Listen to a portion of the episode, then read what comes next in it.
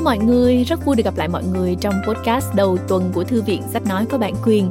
Um, mình là Châu, mình đến từ Phonos, ứng dụng sách nói có bản quyền và âm thanh số tại Việt Nam. Và chắc là các bạn đã quen thuộc với mình lắm rồi, cho nên mình sẽ không giới thiệu quá nhiều nữa. Um, không biết các bạn có để ý không, trong các show podcast mỗi tuần thì tụi mình luôn giới thiệu đan xen những cuốn sách mới và những cuốn sách đã có mặt trên ứng dụng Phonos ngay từ đầu Châu hy vọng là cách sắp xếp này sẽ đem lại cho mọi người một trải nghiệm thú vị cũng như là cho những cái quyển sách đã có mặt rất lâu ở trên Phonos có một cái cơ hội được coi như là làm mới lại, được uh, giới thiệu lại với các bạn để cho các bạn uh, sách cũ uh, không phải là cũ mà ý là đã lên ứng dụng từ lâu không bị tuổi thân ha các bạn ha. Và cuốn sách ngày hôm nay Châu muốn giới thiệu đó là um, một trong những cuốn sách lên kệ đầu tiên trong kho sách của Phonos đó là cuốn bí quyết của các CEO thật ra từ đầu khi mà chọn sách đưa lên Phonos là tụi mình đã có âm thầm định hình Phonos là một cái nơi để giúp cho người trẻ phát triển sự nghiệp phát triển về bản thân.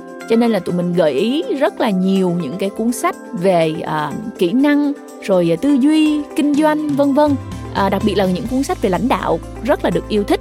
Do đó là uh, các bạn mà thấy những cái tựa sách này nhiều ở trên Phonos là như vậy và thực tế chứng minh là tụi mình đã đúng bởi vì uh, những cái bạn trẻ mà đang quan tâm đến phát triển bản thân thì họ rất là bận họ không có nhiều thời gian để đọc sách. Cho nên uh, Phonos đã đồng hành và giúp cho họ rất là nhiều. Rồi à, nghe qua cái tên của cuốn sách mà ngày hôm nay châu nói là bí quyết của các CEO thì các bạn có thấy hấp dẫn không nè?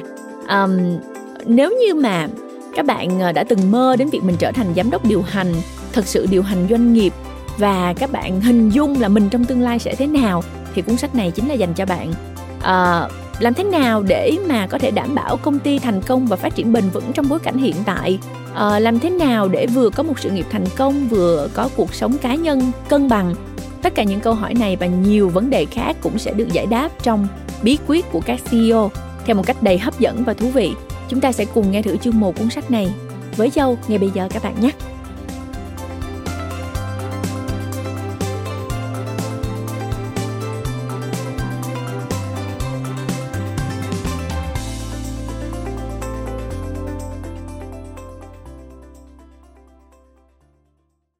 Bạn đã nghe từ Phonos.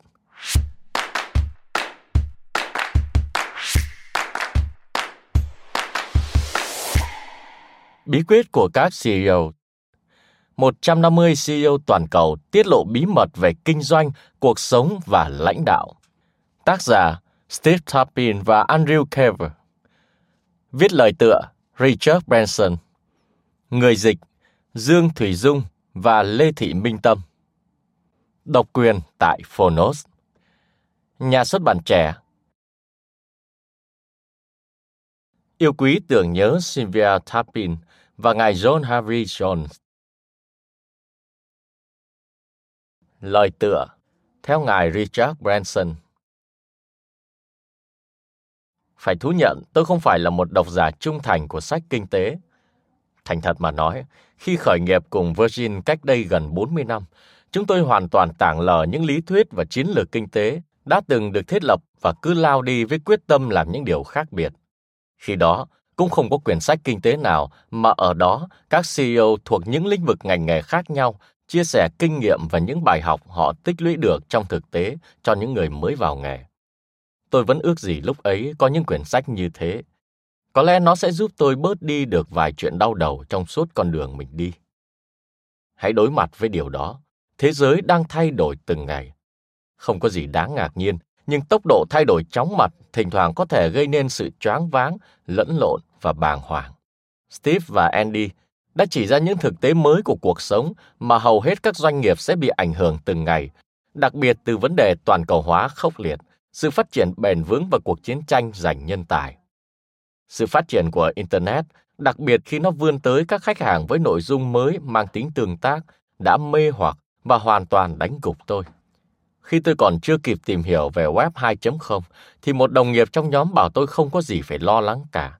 Công nghệ đó đã thuộc về quá khứ và hôm nay chúng tôi đang làm việc với web 3.0. Vấn đề toàn cầu hóa khốc liệt là một thực tế mà Virgin phải đối mặt.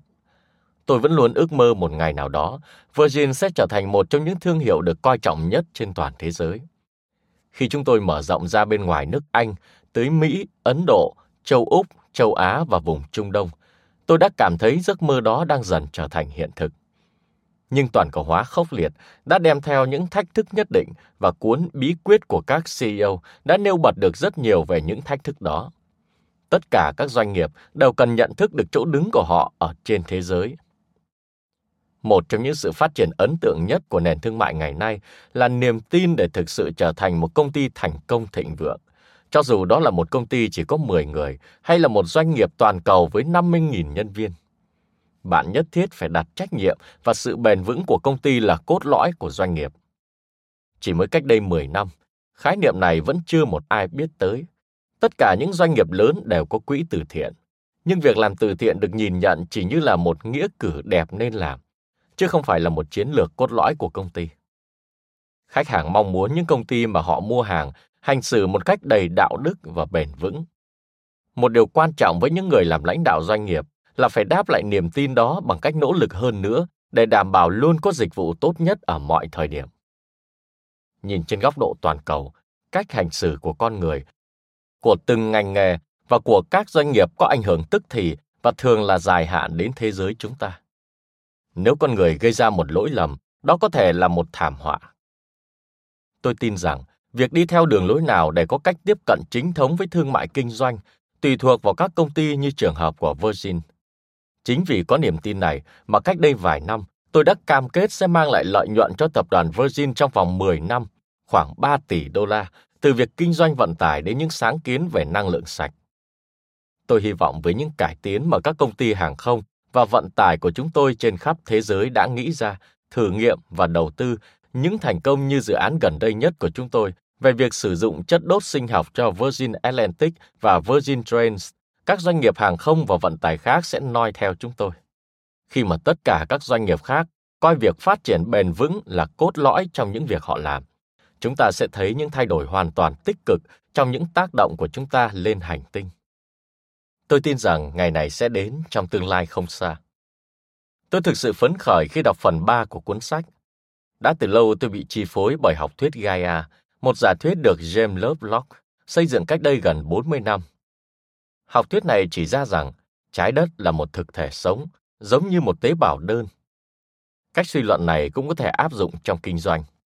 Tôi chưa bao giờ là người thích kiểu quản lý ra lệnh và điều khiển và tôi tin rằng mô hình một tổ chức giống như một tế bào mà các tác giả cuốn sách đưa ra có thể là một cách điều hành kinh doanh thực sự hiệu quả trong tương lai. Tôi vẫn luôn tin rằng một trong những điểm mạnh của tôi là khả năng tin cậy những người xung quanh tôi 100% và có thể giao phó trách nhiệm thực sự cho các giám đốc những ngành nghề khác nhau trong công ty. Bạn không thể kỳ vọng những người mà bạn nhờ cậy để quản lý công ty hộ bạn hàng ngày sẵn sàng dơ cổ ra và làm việc nỗ lực hết mình nếu bạn không cho họ có ý thức về quyền sở hữu. Cứ để họ mắc lỗi, hỗ trợ họ cả vào những thời điểm khó khăn cũng như thời điểm thuận lợi, thấm nhuần trong họ ý thức rằng công ty của bạn cũng là công ty của họ. Và quan trọng hơn cả là bạn thực sự nghĩ thế. Nhân viên của bạn là tất cả, không có họ bạn không thể làm kinh doanh. Cuốn sách này đã đề cập trúng điểm này thông qua việc, mặc dù chỉ là sự truyền đạt lại, hãy chắc chắn rằng bạn có khuyến khích sự sáng tạo và đổi mới, hay đơn giản chỉ là hòa nhập với nhân viên của bạn và chơi đùa cùng họ. Tôi có thể đặt tay lên tim mà thề rằng tôi chỉ là một trong rất nhiều ông chủ tại Virgin. Tôi tuyển những người có cùng một cách suy nghĩ như tôi, những người đam mê sáng tạo và thích thách thức những chuẩn mực. Xin được trích dẫn lời một người bạn tốt của tôi, Stephen Murphy, người mà bạn sẽ còn được nghe nói tới nhiều trong cuốn sách này. Chúng tôi tuyển những người leo núi, chứ không phải những người cần đến một cái thang. Ở Virgin, chính sự sáng tạo và khả năng thách thức những chuẩn mực là yếu tố giúp chúng tôi hoàn toàn khác biệt so với những doanh nghiệp khác và đảm bảo cho chúng tôi tiếp tục phát triển. Tuyển dụng những người giỏi nhất, những người không những trung thành với công ty mà còn không sợ đương đầu khi công việc trở nên nhàm chán là cách tốt nhất để đảm bảo bạn có thể đứng vững trên đỉnh cao. Ở Virgin, chúng tôi không phải chỉ biết làm việc tích cực, chúng tôi còn biết cách chơi hết mình. Thật tuyệt khi thấy rất nhiều các CEO khác được phỏng vấn trong cuốn sách này nhắc chúng tôi nhớ lại rằng làm việc là để giải trí. Làm việc là để giải trí. Chúng ta đã dành phần lớn cuộc đời để làm việc. Thế nên thật xấu hổ nếu bạn dành từng đó thời gian để làm việc nào đó mà bạn ghét. Ngay cả khi sự việc trở nên khó khăn, bạn vẫn có thể học được từ những khó khăn đó. Bạn đã có một ngày hay một tuần tồi tệ. Hãy đưa nhóm làm việc của bạn ra ngoài chơi và cùng nhau vui đùa. Bạn sẽ ngạc nhiên khi thấy chỉ một chút thời gian nghỉ ngơi thư giãn, biết đâu có thể mang đến cho bạn một cái nhìn hoàn toàn mới về một vấn đề mà bạn nghĩ là không thể vượt qua được. Tất nhiên, và cũng thật đáng tiếc là cuộc đời không thể chỉ toàn ăn chơi hội hè. Hãy đọc thêm chương 13 về việc tạo lập sự nghiệp. Tôi đồng ý là trong tương lai điều tốt nhất là không để bị hạn chế bởi những ngành nghề truyền thống. Quan trọng là bạn phải biết rõ bạn muốn gì từ cuộc sống và thu thập được càng nhiều kinh nghiệm càng tốt. Tôi đã có những kỷ niệm sâu sắc nhất và đáng nhớ nhất khi tôi bắt đầu thành lập và khai trương những ngành nghề kinh doanh mới trên khắp thế giới. Đó có lẽ là lý do tôi không thể dừng việc kinh doanh lại. Thật vui khi thấy các tác giả đã gợi ý đây là một cách học hiệu quả. Hãy đọc và cảm nhận. Tôi sẽ kết thúc như Steve và Andy đã làm, bằng một câu hỏi. Tại sao không thể là bạn? Mời bạn xem danh sách các CEO được đính kèm trên ứng dụng Phonos. Lời giới thiệu đây là cuốn sách đầu tiên có hơn 150 giám đốc điều hành CEO hàng đầu thế giới làm việc ở các nước đang phát triển hay các nước phương Tây, với khoảng cách hơn 1.000 năm kinh nghiệm giữa các thế hệ CEO diễn giải theo cách riêng của họ. Một, làm CEO thực sự nghĩa là gì và những cảnh báo về sức khỏe có thể đến cùng với công việc này. 2. Những bí quyết có được giao dịch thành công trước năm thực tế khắc nghiệt của cuộc sống. Những thực tế đóng vai trò quan trọng đối với thành công của doanh nghiệp trong thập kỷ tới. 3. Điều gì là động lực thúc đẩy các CEO hàng đầu thế giới và thực tế họ đã điều hành doanh nghiệp của họ như thế nào? 4 các doanh nghiệp và các nhà lãnh đạo cần chuyển hóa như thế nào để giành chiến thắng trong những năm tới đây. 5. Những kinh nghiệm lãnh đạo cần thiết để thành công trong thế giới công việc mới. Chúng tôi đưa ra những lời khuyên cho các giám đốc điều hành để làm sao trở thành những nhà lãnh đạo doanh nghiệp tốt hơn, cũng như đưa ra những hướng dẫn thực tế cho các giám đốc trẻ năng động của ngày hôm nay. Nghiên cứu của chúng tôi trong 15 tháng nghiên cứu. Cuốn sách này được viết dựa trên 30 năm kinh nghiệm làm việc cùng các CEO của Steve với tư cách cố vấn chiến lược, cố vấn lãnh đạo cá nhân và cố vấn về nhân tài và với tư cách phóng viên tài chính của Andrew. Chúng tôi đã phỏng vấn CEO của hơn 150 công ty có tổng doanh thu 1,8 nghìn tỷ đô la, bằng với mức thu nhập của toàn bộ nền kinh tế Ý. Hoạt động kinh doanh của họ trải đều khắp toàn cầu ở châu Âu, những doanh nghiệp này chiếm 2 phần 3 danh sách chỉ số FTSE 100, bao gồm những doanh nghiệp hàng đầu như Tesco, BT Group, WPP Group. Danh sách còn bao gồm cả những nhà vô địch mới nổi tại Ấn Độ như Tata, Wipro và Infosys. Những doanh nghiệp hàng đầu của Trung Quốc và Nga như Lenovo và Severstar, Rồi những tập đoàn khổng lồ của Mỹ như Google, Dell và New Corporation – Cùng với nhau, những doanh nghiệp này tạo nên những nét tiêu biểu về đời sống doanh nghiệp. Từ những tập đoàn công nghiệp như BP, Xstrata và BAE System, cho đến thế giới ảo như Circle Life. Mời bạn xem bảng tổng quan phương pháp nghiên cứu được đính kèm trên ứng dụng Phonos. Chúng tôi đã tìm hiểu được những gì? Trước tiên, chúng tôi cần cảnh báo rằng làm CEO là làm một trong những công việc tốt nhất trên thế giới. Công việc này cho bạn cơ hội làm nên những thay đổi thật sự. Tuy nhiên, cuộc sống thực tế của hầu hết các CEO thì rất khắc nghiệt và nhiều người đã không hề thích thú cuộc sống đó. Giống như Frodo Baggins trong chuyện chúa tể của những chiếc nhẫn, trong khi họ phải chịu gánh nặng từ trách nhiệm và niềm tin có hạn, họ vẫn phải gắn chặt vào vị trí của mình và không thể dừng lại được. Chúng tôi sẽ hé mở về cuộc sống thực tế của các CEO ở chương 1. Phần còn lại của cuốn sách được chia làm 3 phần. Phần 1. Đối mặt với thực tế cuộc sống. Lãnh đạo của các công ty phương Tây cũng như của những nhà vô địch mới ở châu Á và Đông Âu kể lại những bí quyết giành chiến thắng khi phải đối mặt với năm thực tiễn kinh doanh quan trọng mà các công ty sẽ gặp phải trong những năm tới. Làm lợi từ quá trình toàn cầu hóa khốc liệt. Hầu như không có ngoại lệ, Các CEO hàng đầu tin rằng chúng ta đang bước vào một giai đoạn với những thay đổi căn bản trên quy mô chưa từng thấy trong vòng vài trăm năm. Thế giới đang dịch chuyển theo một dòng chảy hai chiều. Các công ty phương Tây ồ ạt đổ về phía đông, trong khi các công ty hàng đầu ở phía đông đồng loạt tiến về thị trường nội địa phương Tây. Những luồng chảy đối đầu nhau này đang hợp lại thành một cơn bão bất thường, tạo nên sự cạnh tranh toàn cầu hóa toàn diện lần đầu tiên trong lịch sử. Khởi đầu của cái mà chúng tôi gọi là quá trình toàn cầu hóa khốc liệt. Hầu hết các nhà lãnh đạo phương Tây tin rằng họ hiểu được môi trường cạnh tranh mới này. Tuy nhiên, cách tiếp cận của họ thường bảo thủ và tiến triển chậm chạp. Các CEO phương Đông thường sẵn lòng học hỏi những luật lệ mới. Ở chương 2, các nhà lãnh đạo hàng đầu chia sẻ quan điểm của họ về cách tư duy, chiến lược và chiến thuật cần thiết để chuyển đổi từ một công ty quốc tế tập trung vào thị trường nội địa sang một công ty hội nhập toàn cầu. Giải mã sự bền vững Năm năm trước đây, không ai bàn về sự phát triển bền vững. Người ta vẫn tư duy rằng kinh tế và xã hội có thể tiếp tục vận hành theo cách chúng đã vận hành trong vòng mấy trăm năm qua. Ngày nay, cùng với quá trình toàn cầu hóa, phát triển bền vững là một thuật ngữ thông dụng trong doanh nghiệp. Nhưng nó thực sự nghĩa là gì? Qua những cuộc phỏng vấn, chúng tôi nhận thấy hầu hết các lãnh đạo doanh nghiệp còn lẫn lộn về khái niệm phát triển bền vững do khái niệm này vẫn tiếp tục thay đổi.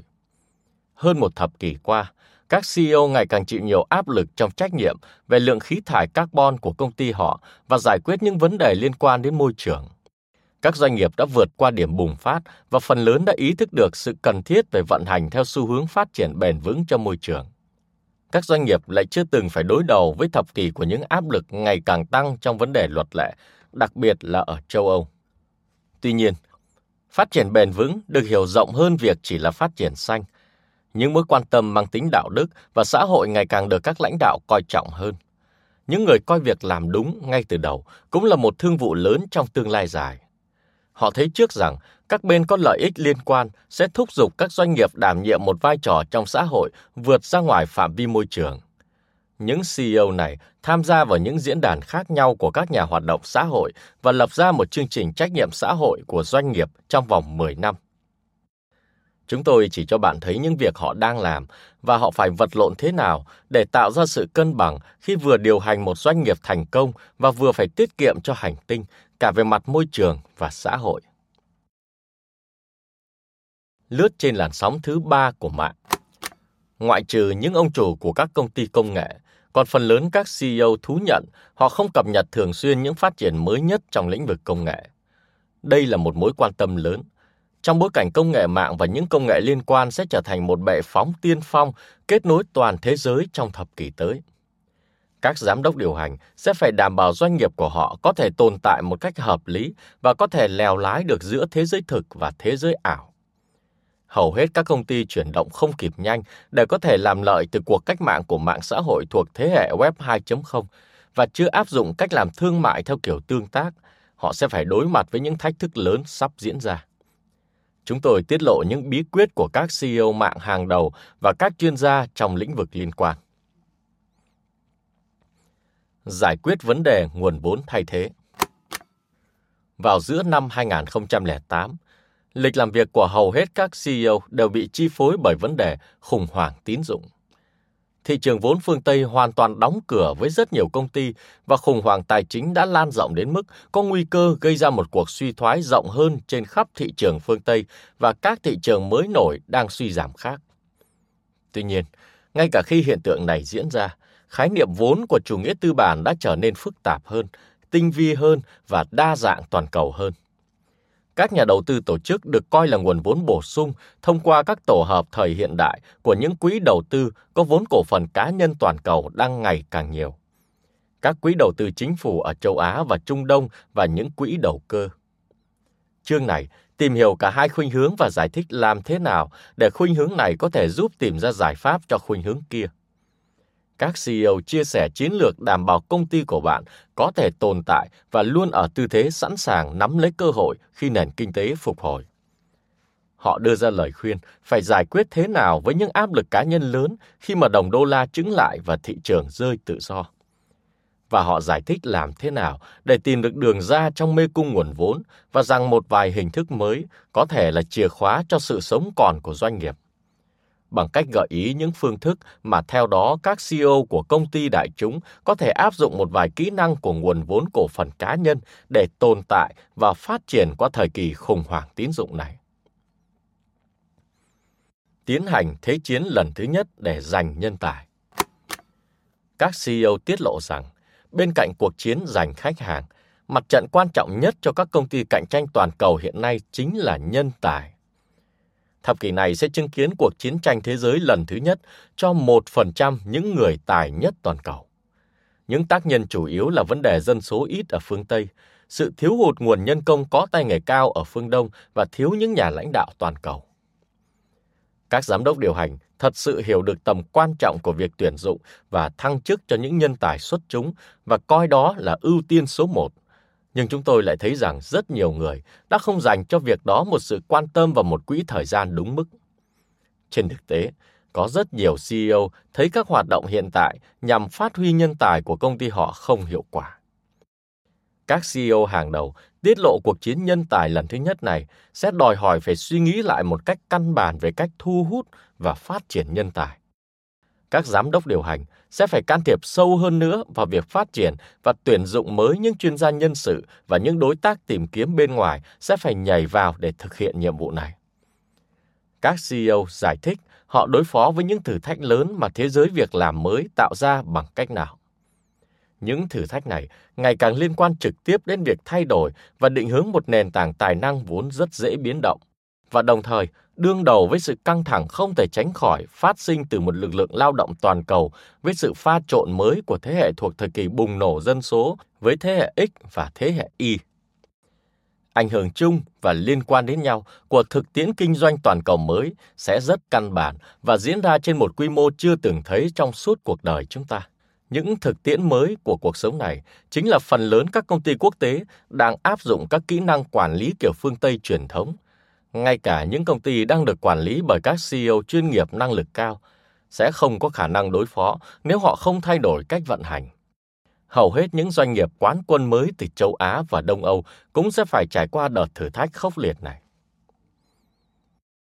Phần 2. Lãnh đạo hàng đầu ngày nay Phần 1 đã hé mở cho bạn những nhận định mới nhất của các CEO về những xu hướng quan trọng hình thành nên thế giới. Ở phần 2 là lúc chúng ta cần tìm hiểu về những bí quyết dẫn đến thành công. Những CEO giỏi nhất đã học hỏi được gì về cách lãnh đạo. Trong suốt quá trình nghiên cứu, chúng tôi nhận biết những CEO được tôn trọng nhất bằng cách nói chuyện với những người cùng làm và những người giám sát công việc của họ, cũng như tự chúng tôi tìm hiểu về những việc họ làm. Nhờ đó, chúng tôi đã tìm ra được những CEO nằm trong nhóm 25% những CEO hàng đầu của Anh đang điều hành các công ty quốc tế. Khi chúng tôi làm nghiên cứu với nhóm này, chúng tôi thấy có 5 cách lãnh đạo chính được áp dụng một cách nhất quán bởi các CEO hàng đầu châu Âu, châu Mỹ cũng như châu Á. Một, Những nhà điều hành thương mại có động lực tập trung vào việc đạt được những kết quả tốt nhất trong ngành hàng của họ cùng với sự quan tâm không ngừng đến chi tiết để đảm bảo những tham vọng về hoạt động và chiến lược sẽ trở thành hiện thực. Ngài Terry Leahy là một ví dụ điển hình. Ông vừa là một nhà bán lẻ hàng đầu quốc tế, vừa là giám đốc điều hành của Tesco.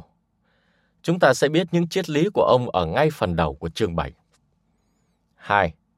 Những nhà quản lý mang động lực giá trị tài chính thì theo đuổi tới cùng giá trị của các cổ đông.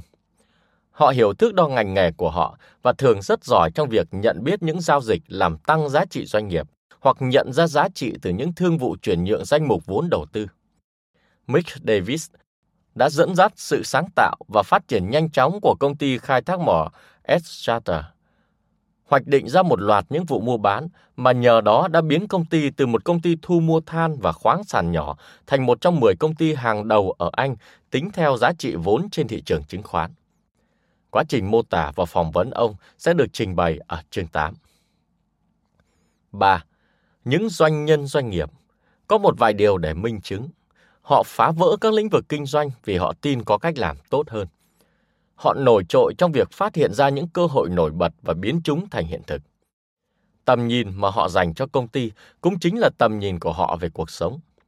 Ở chương 9, Ngài Martin Sorrell kể lại ông đã sáng lập ra WPP, hiện tại là một trong những công ty quảng cáo và tiếp thị lớn nhất thế giới. Như thế nào? Và ông miêu tả kinh nghiệm là những điều gần nhất mà một người đàn ông có thể có để sinh nở. 4. Những nhà đại sứ doanh nghiệp có tầm nhìn toàn cầu với ảnh hưởng xã hội rộng hơn. Điều này bao gồm việc vận hành ở mức địa chính trị và đưa ra những giao dịch có thể thay đổi các ngành nghề. Huân trước Brownie, cựu CEO của BP và hiện tại đang xúc tiến một công việc mới ở một quỹ đầu tư vốn cổ phần cá nhân, đã giúp biến BP từ một công ty trung bình ở châu Âu thành một công ty dầu khí lớn thứ ba ở thế giới phương Tây. Những cuộc phỏng vấn của chúng tôi với ông ở chương 10 minh họa công việc của một đại sứ doanh nghiệp hiếm có xuất chúng này. 5. Cuối cùng là những nhà truyền giáo toàn cầu. Những người thực hiện sứ mệnh cá nhân để tạo nên một thay đổi quan trọng và thực hiện sứ mệnh doanh nghiệp để tạo nên những công ty xuất sắc. Họ thường là những nhà vô địch trong lòng người tiêu dùng và họ điều hành bằng cách tạo đam mê cho nhân viên và thổi sinh khí để tận dụng hết tiềm năng sẵn có của họ. Ben Verwayen, cựu giám đốc điều hành của BT, là một ví dụ điển hình. Ông kể lại sứ mệnh của ông đã trở nên ngày càng rõ ràng như thế nào kể từ buổi đầu tiên lập nghiệp. Phần 2. Đi sâu tìm hiểu về từng cách thức điều hành. Mỗi chương được bắt đầu bằng việc miêu tả từng trường hợp cụ thể của một CEO nào đó. Người đại diện rõ nhất cho từng cách thức dựa trên những cuộc phỏng vấn chi tiết. Chúng tôi đưa bạn qua những giai đoạn họ lớn lên, cái gì là động lực thúc đẩy họ và họ thực sự dẫn dắt doanh nghiệp như thế nào. Sau đó, chúng tôi đặt những nhà lãnh đạo này vào bối cảnh với những lời nhận xét từ các CEO có cùng một phương thức làm việc giống như họ và chỉ ra họ thường đo lường thành công như thế nào. Ở những hoàn cảnh và ngành nghề nào họ làm việc tốt nhất và những điểm mạnh, điểm yếu tương đối của họ. Phần này của cuốn sách sẽ giúp bạn hiểu được cách bạn lãnh đạo, đâu là nhược điểm và lỗ hổng trong cách thức lãnh đạo của riêng bạn cũng như ngành nghề và tình huống nào là thích hợp nhất cho kỹ năng của bạn. Phần 3. Dẫn dắt vào tương lai Phần 3. Miêu tả các CEO sẽ điều hành doanh nghiệp như thế nào trong tương lai. Xem xét đến những thực tế mới của cuộc sống ở phần 1, dựa trên kinh nghiệm và nhận định của các giám đốc điều hành được nhắc tới ở phần 2. Các CEO hàng đầu tin rằng mô hình lãnh đạo hiện tại của rất nhiều doanh nghiệp phương Tây đi theo kiểu quản lý truyền thống, ra lệnh và điều khiển đã được chủ định là sẽ thất bại vì những thách thức mà chúng tôi miêu tả ở phần 1 sẽ trở nên quá lớn, khiến cơ cấu đó không thể tồn tại. Nghiên cứu của chúng tôi cho thấy những giám đốc điều hành hàng đầu tin rằng họ sẽ phải tổ chức doanh nghiệp theo một cách hữu cơ hơn. Trong thập kỷ tới, nhiều công ty thành công sẽ thay kiểu quản lý, ra lệnh và điều khiển bằng những tổ chức linh hoạt và chuyển động nhanh hơn theo mô hình tế bào.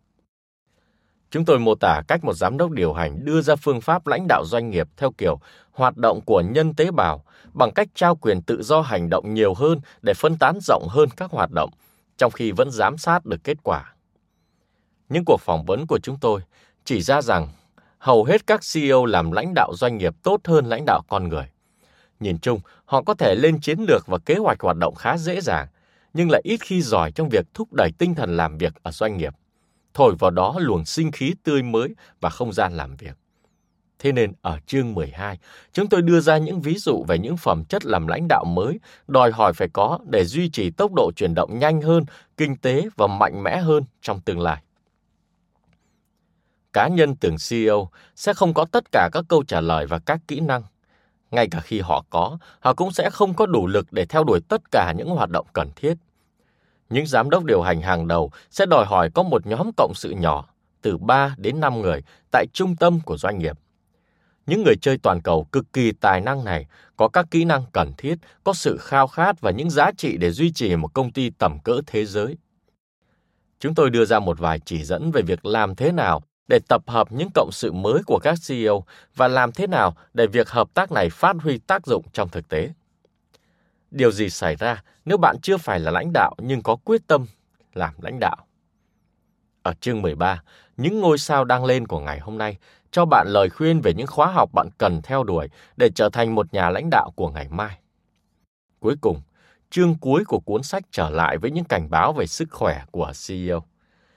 Các giám đốc điều hành đưa ra lời khuyên cụ thể để có được một sự nghiệp dạng dỡ và một cuộc sống thành công.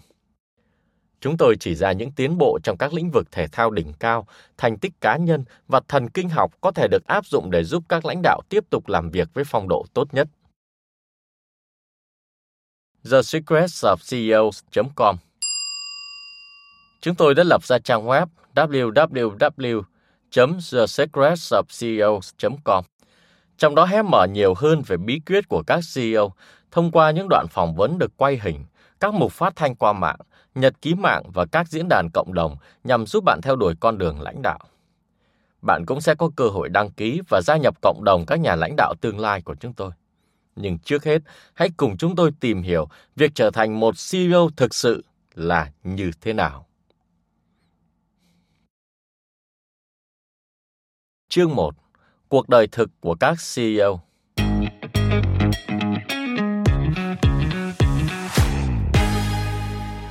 Cuộc sống trên đỉnh cao không như vẻ bề ngoài của nó.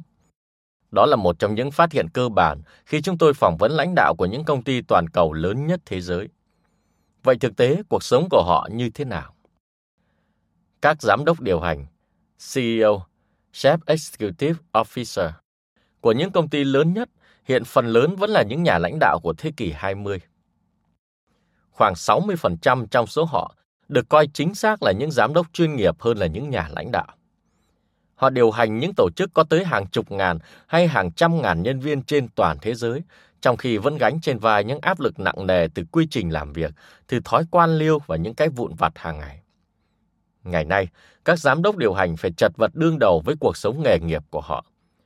Họ không còn phải chứng tỏ vai trò của họ với các bên có lợi ích liên quan, thiếu kiên nhẫn và nhiệm vụ này hóa ra lại còn trở nên khó khăn hơn bởi họ thực sự lẫn lộn không biết họ đang điều hành công ty cho ai và nên tập trung vào vấn đề gì nhất.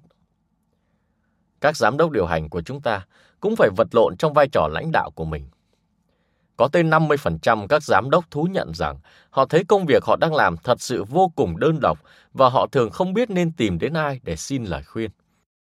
Câu trả lời phổ biến là, Tôi không thể nói chuyện với chủ tịch hội đồng quản trị vì rút cuộc ông ta là người sắp sa thải tôi. Tôi cũng không thể nói chuyện với giám đốc tài chính vì suy cho cùng tôi sẽ sa thải anh ta. Và tôi cũng lại không thể nói chuyện với vợ tôi vì tôi chả bao giờ gặp cô ấy cả. Mà nếu có gặp thì đấy là chủ đề cuối cùng cô ta muốn bàn tới. Rất nhiều giám đốc điều hành thấy thật khó tìm thời gian cho cuộc sống riêng tư của họ. Họ mất nhiều năm để vươn tới đỉnh cao và hy sinh hầu như toàn bộ thời gian riêng tư của họ để làm việc trước khi bị cho thôi việc và lĩnh lương một lần hoặc nếu may mắn thì họ về hưu với mức lương hưu hậu hĩnh. Chúng ta đang làm cho ai? Mọi người có thể nghĩ dễ dàng nhận thấy việc các giám đốc điều hành quản lý công ty là cho ai. Suy cho cùng, các công ty được sở hữu bởi các cổ đông, những người góp vốn cho công ty phát triển, dưới hình thức đóng góp nội bộ hoặc là mua lại. Chính các cổ đông là người có thể bỏ phiếu chống lại việc trả thù lao cho một giám đốc điều hành Giống như trường hợp đã xảy ra với giám đốc điều hành của GlaxoSmithKline, ông Jean-Pierre Garnier. Tất nhiên họ cũng có thể liên minh với chủ tịch hội đồng quản trị và giám đốc cao cấp độc lập để sa thải giám đốc điều hành. Tuy nhiên, nghiên cứu của chúng tôi đã chỉ ra một bộ phận đáng ngạc nhiên các ý kiến về việc ai thực sự là các bên có lợi ích liên quan quan trọng nhất trong một công ty đại chúng.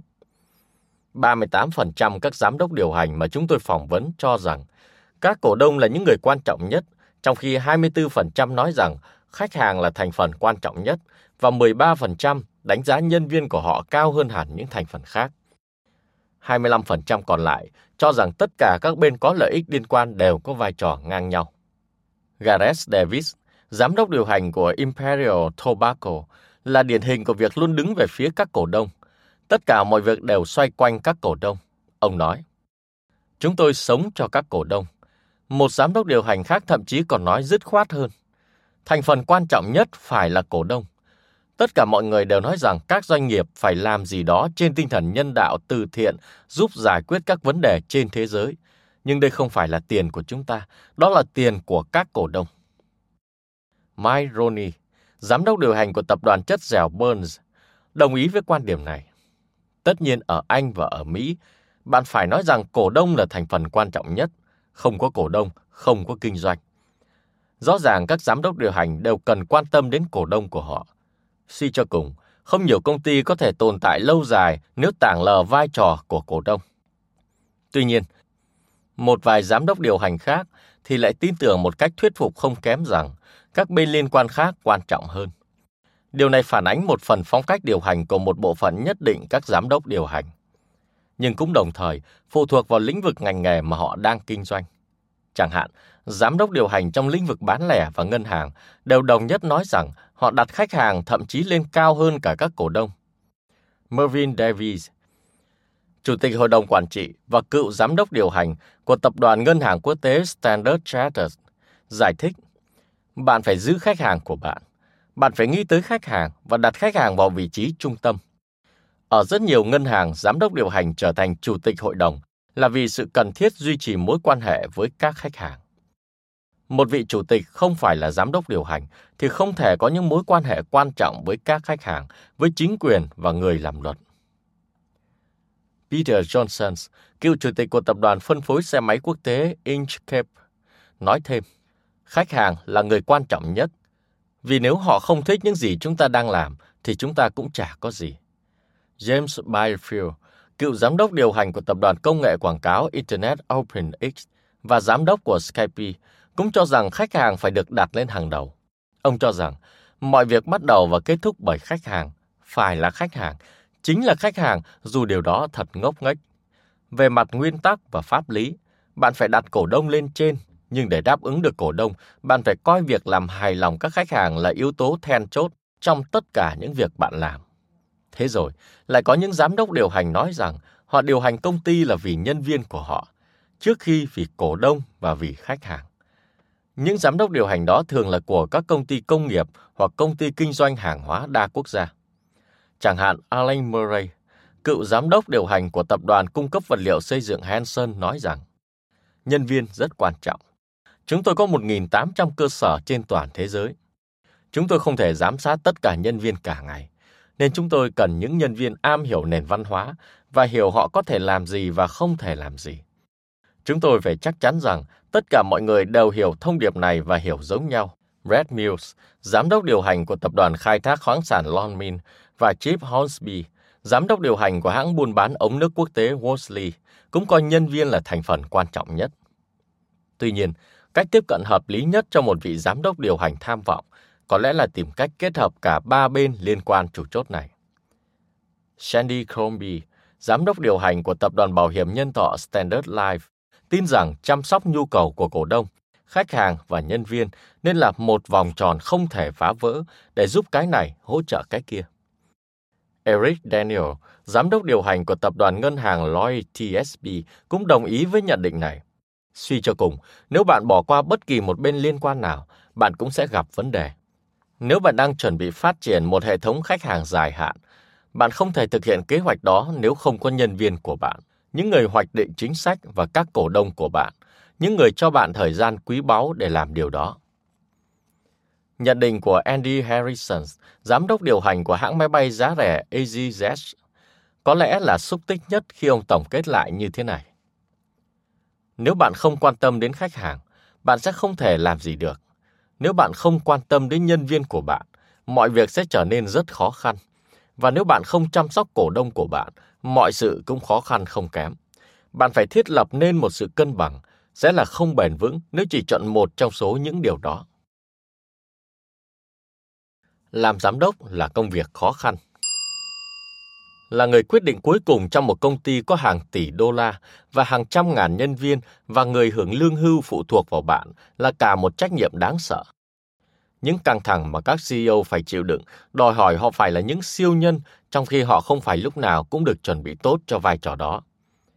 Như Graham Wallace, cựu giám đốc điều hành của Cable and Wireless, nói, các CEO thường xuất sắc trong một công việc hoàn toàn khác và những kỹ năng khiến họ thành công trong công việc đó chưa chắc sẽ là những kỹ năng giúp họ thành công trong vai trò làm giám đốc điều hành một công ty. Nhiều CEO có những nhược điểm nhất định cần được trợ giúp. Một vài người thấy khó khăn khi bỗng chốc họ ở vai trò chỉ huy những người trước đây từng đứng ngang hàng với họ. Một vài người thì lại thấy vị trí của họ đang cản trở việc tạo lập những mối quan hệ gần gũi với những người trong nhóm. Trong khi có những người cảm thấy họ buộc phải nhờ tới những nguồn giúp đỡ khác. Một ông chủ của một hãng dịch vụ tài chính trong danh sách FTSE 100 đã phải thuê một nữ diễn viên hàng tháng đến trụ sở văn phòng công ty huấn luyện ông cách diễn xuất trong vai trò một CEO. Ông giải thích rằng ông là một người nhút nhát và ông phải học cách diễn trước các nhân viên, các cổ đông và các nhà phân tích. Tôi là người hay e thẹn. Tôi thường không biết cách giao tiếp tự nhiên với mọi người. Đây chỉ đơn giản là một cách quản lý tôi đã áp dụng trong những năm vừa rồi. Chúng tôi coi tất cả như một cuộc biểu diễn. Tất cả chúng tôi là diễn viên và tôi phải học cách diễn. Nữ diễn viên đến và chỉ cho tôi cách thể hiện ngôn ngữ bằng cử chỉ, phong cách thuyết trình và diễn thuyết trước công chúng. Tôi là người nhút nhát mà những người nhút nhát thường thu mình vào. Tôi không cần phải quá coi trọng tình bạn hay sự gần gũi thân mật. Tôi có thể giữ một khoảng cách về trí thức với những nhân viên làm việc cho tôi.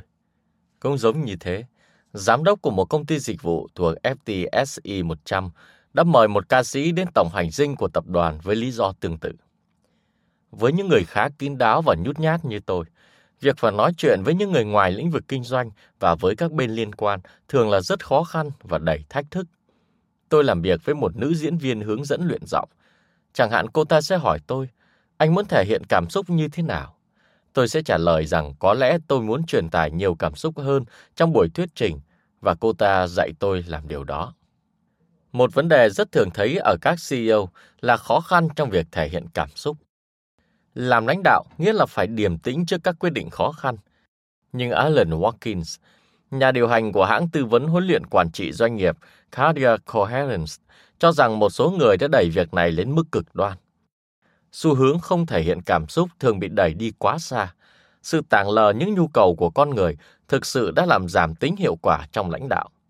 Thật tiếc rằng, nhiều giám đốc điều hành đúng là chỉ làm công tác điều hành chứ không phải đang lãnh đạo.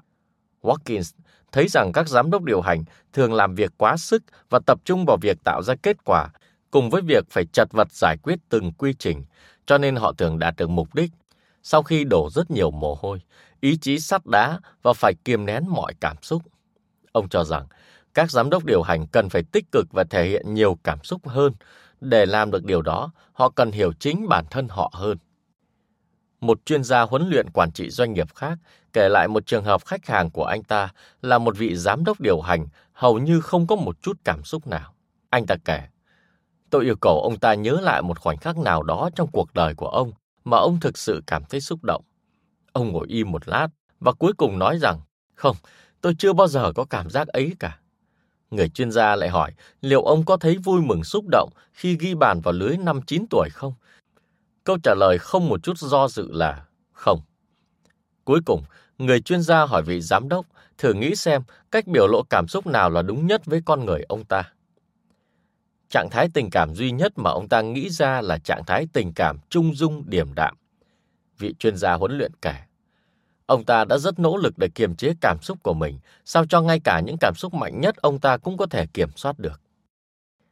Ngoài những trường hợp thái quá kể trên, rất nhiều CEO thực sự thích cần được hỗ trợ để đương đầu với những áp lực khủng khiếp mà họ phải gánh vác trong vai trò làm lãnh đạo. Họ nhận được sự hỗ trợ từ các nguồn khác nhau.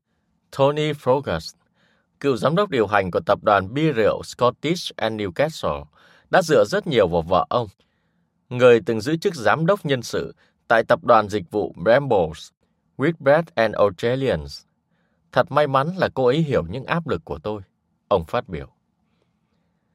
Những CEO khác tìm thêm sức mạnh từ những lời khuyên của các chủ tịch tập đoàn và nhiều người thì lại tìm đến các chuyên gia tư vấn nghề. 39% các giám đốc điều hành của những công ty trong danh sách FTSE 100 mà chúng tôi phỏng vấn nói rằng họ đã từng có một chuyên gia tư vấn như thế. Andy Harrison chỉ ra lý do.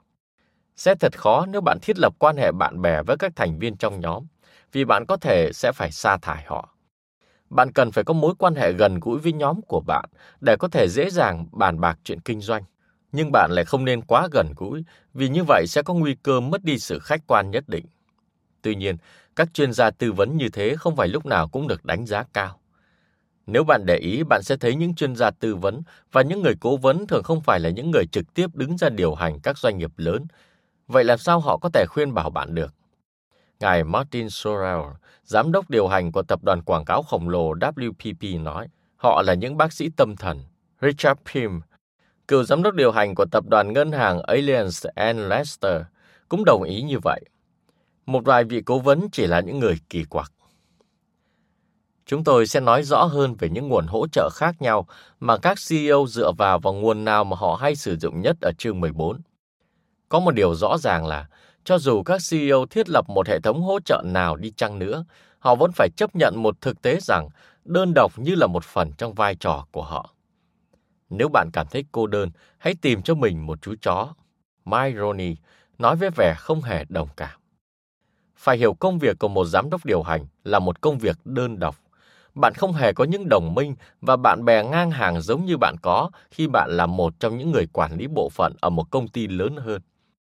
Không phải như thời, bạn có thể gặp bất kỳ một ai trong nhóm bạn cùng làm và nghe ai đó ca cẩm rằng sếp của bạn là một kẻ ngốc nghếch. Tóm lại, các CEO phải học cách tỏ ra cứng rắn, kiên cường và không để phụ thuộc. Với một số người, những tính cách này xuất hiện một cách tự nhiên, nhưng với những người khác, họ phải học. Mặc dù đã có mạng lưới hỗ trợ, áp lực đôi khi vẫn quá nặng nề, đã khiến một vài giám đốc điều hành phải đi theo con đường mà chúng tôi không hề muốn thấy nó lặp lại. Charlie von Schanker, một người California đã sáng lập ra mục chiêm tinh học đầu tiên trong tờ báo khổ lớn ở Anh, tờ Sunday Times, cùng với một phần phụ bên cạnh, phỏng đoán số phận của những nhà điều hành nổi tiếng trong thế giới kinh doanh và giải trí. Bà sử dụng một bản đồ chiêm tinh gồm bầu trời, mặt trời, mặt trăng và các hành tinh, dựa trên ngày tháng năm sinh và nơi sinh của từng cá nhân để kết luận về điểm mạnh và điểm yếu của cá nhân đó. Sau đó, bà sẽ căn cứ vào khuynh hướng của bản đồ chiêm tinh để phòng đoán những gì sẽ xảy ra chung quanh họ. Thường các giám đốc điều hành chỉ chú ý đến điểm mạnh của họ và tàng lờ đi những điểm yếu. Bà nói, dựa trên lá số tử vi của họ, tôi giúp họ hiểu rõ những điểm yếu đó và vì thế, thay bằng việc lờ đi, họ sẽ học cách làm thế nào để sử dụng các điểm yếu của mình. Thường họ tìm đến tôi vì họ ở trong cơn khủng hoảng, còn khi mọi việc suôn sẻ, con người không có xu hướng đi tìm sự giúp đỡ. Von Schanker khẳng định bà đã dự báo được những vụ thôn tính và những sụp đổ của thị trường chứng khoán. Thậm chí bà còn nói rằng bà đã biết trước cơn khủng hoảng tín dụng bắt đầu xảy ra năm 2007. Bà nhớ lại trong một lần nghiên cứu những lá số tử vi, bà thấy ông chủ của một xưởng phim lớn ở Hollywood sắp phải lên TV giải trình về một vụ gian lận lớn trong công ty. Bà quả quyết. Không những tôi có thể thấy một vụ lừa đảo đang diễn ra, mà tôi còn thấy vụ lừa đảo đó sẽ diễn ra như thế nào. Tôi thấy rõ ông ta đang bị phỏng vấn trên TV, mặt ông ta biến sắc khi nghe tôi nói thế. Cứ theo như sơ đồ lá số của ông ta thì đã có một vụ bê bối lớn xảy ra. Y như rằng sau đó ông ta xuất hiện trên TV. Sau này tôi được biết, hóa ra là ông ta đã biết về vụ lừa đảo đó, chỉ có điều ông không thể hiện cho tôi biết điều đó vào thời điểm tôi nói với ông. Mặc dù việc một số CEO phải dựa vào các nhà chiêm tinh học để định hướng cho các quyết định kinh doanh là việc hoàn toàn không hay một chút nào, nhưng nó cũng cho thấy những ảnh hưởng có thể có từ những áp lực khủng khiếp liên quan đến vai trò lãnh đạo. Đừng cá nhân hóa công việc. Làm việc cật lực để đạt tới đỉnh cao và để có được sự hỗ trợ cần thiết cho việc đạt tới đỉnh cao là điều hoàn toàn đúng, nhưng công việc không phải là tất cả liệu một giám đốc điều hành của một công ty đại chúng lớn có thể có một cuộc sống cá nhân lành mạnh không? Hầu hết các CEO đều thấy việc đó là hết sức khó khăn. Hơn một nửa trong số những người chúng tôi phỏng vấn nói rằng họ có rất ít thời gian dành cho gia đình và cho những sở thích đam mê cá nhân, dù đó là nhu cầu của những ai đang làm ông chủ. Những người khác thú nhận, để có thể đạt tới một mức gần cân bằng đòi hỏi phải có sự thỏa hiệp. Một điều không tránh khỏi là điều đó sẽ ảnh hưởng đến vợ, chồng và gia đình của các CEO và nó sẽ tác động ngay từ thời điểm nhậm chức. Vợ tôi biết cô ta đang đặt chính bản thân cô ta vào chuyện gì. Charles Phillips, giám đốc điều hành của hãng bảo hiểm Amlin thuộc tập đoàn Lloyds ở London thừa nhận. Trước khi cưới, tôi phải có việc đến gặp vài ông chủ nhà in để đình bàn việc in một tài liệu cho khách hàng của tôi. Tôi không nghĩ việc đó lại tốn nhiều thời gian và nghĩ buổi tối hôm đó hai chúng tôi có thể đi dạo chơi cùng nhau, nên vợ tôi đã đi cùng tôi đến gặp các chủ nhà in. Cô ấy đã ở đó đến tận 5 giờ sáng hôm sau và cô ấy vẫn cưới tôi. Một ông chủ khác, giám đốc điều hành một công ty năng lượng, vẫn nhận chức vụ mặc dù vợ ông phản đối điều đó. Tôi có phải thỏa thuận với vợ tôi không à? Ồ, vợ tôi nói cô ấy không muốn tôi nhận công việc này và tôi cứ tảng lờ đi giả vờ không nghe thấy. Cô ấy nói tiếp, vậy là anh vẫn quyết định làm theo ý anh? Tôi trả lời, anh không nghĩ em nói chuyện đó nghiêm túc, em yêu. Nhưng đúng là cô ta cũng khá nghiêm túc khi nói thế. Cô ấy hỏi liệu tôi đã nghĩ tới tất cả những hậu quả có thể xảy ra chưa? Liệu tôi có chắc chắn sẽ giữ được những lời hứa dành cho gia đình không? Làm sao tôi có thể thực hiện được những lời hứa dành cho các cổ đông mà lại không thực hiện những lời hứa dành cho cô ấy? Đó là một câu hỏi rất hay và tôi không thể trả lời. Rõ ràng đó là một điều rất khó khăn. Cái việc đi nghỉ mát mà không mang theo điện thoại di động. Vợ tôi nói, không mang theo ông bạn BlackBerry của anh đâu nhé. Nhưng làm sao tôi có thể để nó ở nhà? Cả Johnson ở Inchcape và Ed Story giám đốc điều hành của tập đoàn khai thác dầu mỏ SOCO International đều có thỏa thuận chính thức với vợ mình. Vợ tôi đã phải chịu đựng với những cái mà chỉ Chúa Trời mới biết. Johnson thú nhận. Tôi suốt ngày ngồi trên máy bay, chỉ là tôi chưa bao giờ sống ở trên đó. Cứ hai lần một tuần tôi đi Úc, ba lần một tháng tôi bay sang Nhật.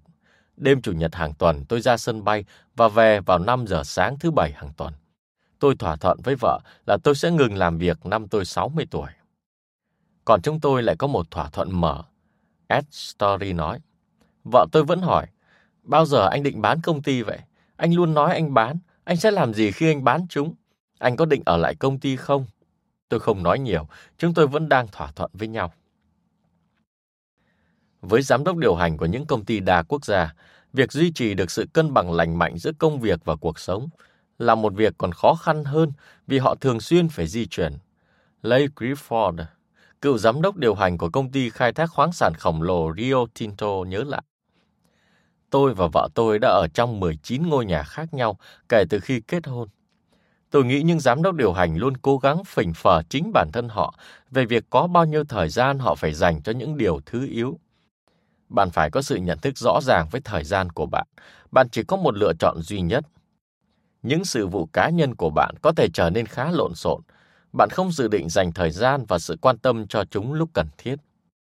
Mervyn Davis tin rằng một trong những điểm khác biệt quan trọng nhất giữa những giám đốc điều hành quốc tế giỏi và không giỏi chính là khả năng ngủ được ở trên máy bay, mà điều này lại có ảnh hưởng đến cuộc sống gia đình của họ.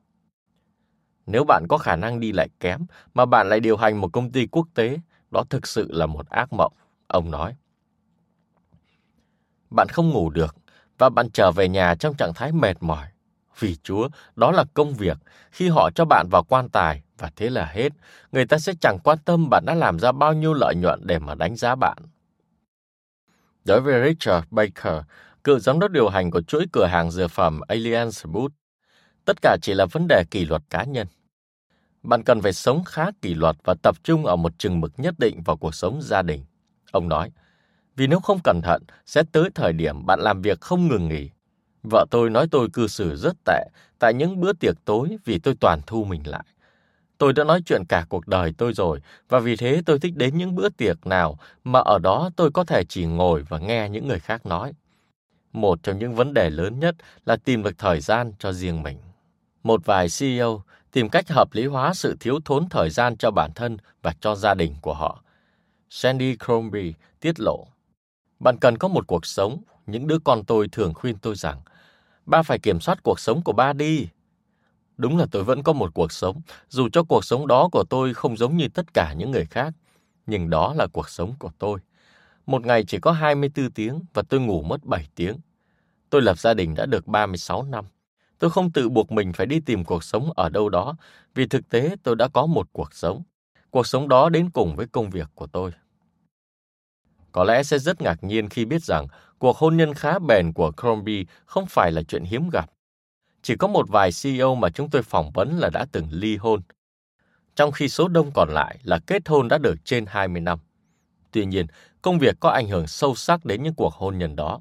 Nhiều CEO đã phải giải quyết bằng cách tách biệt giữa công việc và cuộc sống ở nhà. Vào những ngày trong tuần, họ sống trong những căn hộ ở trên công ty hoặc là đi công tác và chỉ về nhà vào cuối tuần. Gia đình của tôi đã quen với việc không nhìn thấy tôi vào những ngày trong tuần. Paul Adam, giám đốc điều hành của British American Tobacco nói. Họ chỉ gặp tôi vào cuối tuần, nhưng không phải toàn bộ thời gian của cuối tuần và cũng không phải cuối tuần nào cũng thế. Đó là cuộc sống mà chúng tôi đã lớn lên cùng nó. Mọi người hỏi tôi có chọn lựa giữa gia đình và nghề nghiệp không? Tôi chắc chắn là có. Còn một CEO khác, người đã kết hôn hai lần, thú nhận. Tôi không thể nhớ các con trai tôi lớn lên thế nào. Tôi cũng không nhớ khi còn nhỏ chúng thế nào nữa. Mọi người hỏi liệu tôi có chọn lựa giữa gia đình và nghề nghiệp không? Tôi chắc chắn là có. Tôi không nghĩ bạn có thể có cả hai cùng một lúc. Bạn phải chọn một. Trên thực tế, theo John Moulton, đối tác điều hành của quỹ đầu tư Alchemy Partners, ông vẫn thích đầu tư vào những công ty mà có giám đốc điều hành đã từng ly hôn một lần rồi, với lý do những người như thế có nhiều động cơ để thành đạt hơn. Tôi quan tâm rất nhiều đến tình trạng hôn nhân của giám đốc điều hành một công ty. Ông thú nhận, người đã từng ly hôn một lần thì tốt hơn một chút so với người chưa từng ly hôn, vì đây là những người tận tụy và đang bị thách thức. Đôi khi họ cần phải gây dựng lại tài sản của họ. Người ly hôn hai lần thì đáng lo ngại hơn, còn ly hôn tới ba lần là thảm họa. Tôi thường không quyết định đầu tư vào một công ty khi thấy giám đốc điều hành công ty đó có những ba lần ly hôn. Sir Martin Sorrell, người đã trải qua một cuộc ly hôn đỉnh đám, tin rằng mỗi cá nhân được định nghĩa bởi sự giao hòa giữa cuộc sống trong công việc, trong gia đình và ngoài xã hội. Ông thú nhận, chỉ có một số ít người có khả năng đạt tới điểm giao thoa giữa ba vòng tròn đó ở mức cân bằng hoàn hảo, và bản thân tôi đã không cố gắng để làm điều đó. Để đạt được sự cân bằng là điều cực kỳ, cực kỳ khó. Tất cả những việc linh tinh tôi làm ngoài việc kinh doanh cũng có liên quan tới kinh doanh. Do đó có thể thấy rõ rằng với những công ty đại chúng lớn, việc đạt tới một mức cân bằng lành mạnh giữa công việc và cuộc sống là điều rất khó. Một vài giám đốc điều hành giỏi nhất nói rằng, làm được điều đó hay không, phụ thuộc vào việc thư ký của họ có cho họ về nhà đúng giờ hay không, hoặc phải học cách làm việc rất kỷ luật. Chúng tôi sẽ đề cập đến những nguyên tắc kỷ luật cần có để đạt tới một cuộc sống cá nhân hoàn hảo trong phần 3. Tin tốt lành Bạn có thể thấy vì sao chúng tôi luôn cho rằng để làm một giám đốc điều hành cần có một sức khỏe tốt. Đó là một nghề vất vả và hầu hết các giám đốc điều hành không có nhiều thời gian cho cuộc sống riêng tư. Tuy nhiên, vẫn có những tin tốt lành. Một vài vị giám đốc có thể sắp đặt cuộc sống ở nhà và công việc và họ thực sự thích thú công việc họ làm. Chúng tôi sẽ chỉ cho bạn rõ làm thế nào mà họ làm được điều đó ở chương 14. Điều này thật đáng khích lệ khi mà thực tế của việc làm kinh doanh trong thập kỷ tới sẽ ngày càng trở nên khó khăn hơn cho các giám đốc điều hành. Ví dụ như các công ty ngày càng phát triển mang tính toàn cầu và Internet sẽ giúp cho việc truyền thông tin và đưa ra quyết định trở nên nhanh chóng hơn.